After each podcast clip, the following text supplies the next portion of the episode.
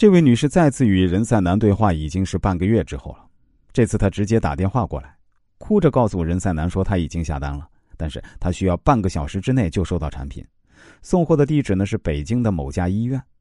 任赛南当时在杭州，他马上联系了北京的店铺，快速给这位女士呢把货送到。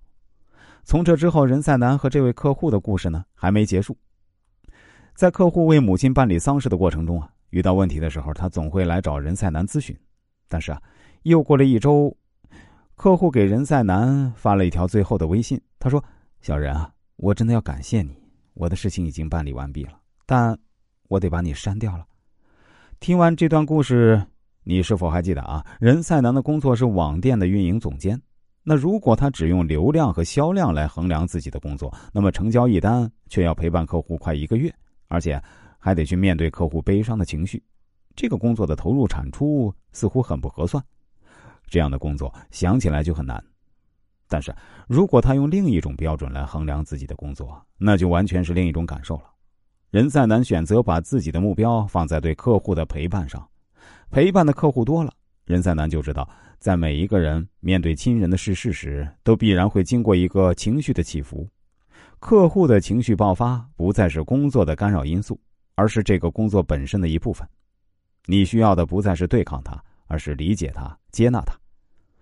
说到这儿，你也许会以为任赛南是一个有特点的人，他一定内心天生强大。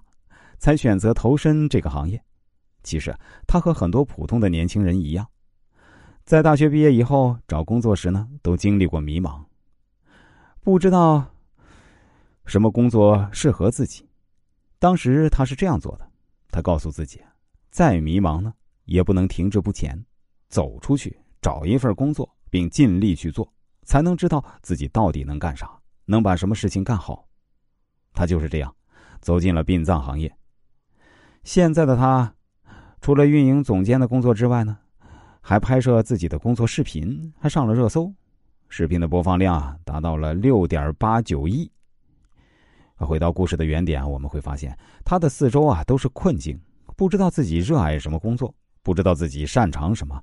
找到工作以后呢，又要面对那么特别的客户。如果我们看看他的起点，再看看他现在的位置，我们很容易认为他的故事有点传奇色彩。但是，在我看来，这个故事没有传奇，只有坚韧，是一种乐观的精神帮助他出发，是这种来自内心的坚韧的品质帮助他实现了一次次的破局。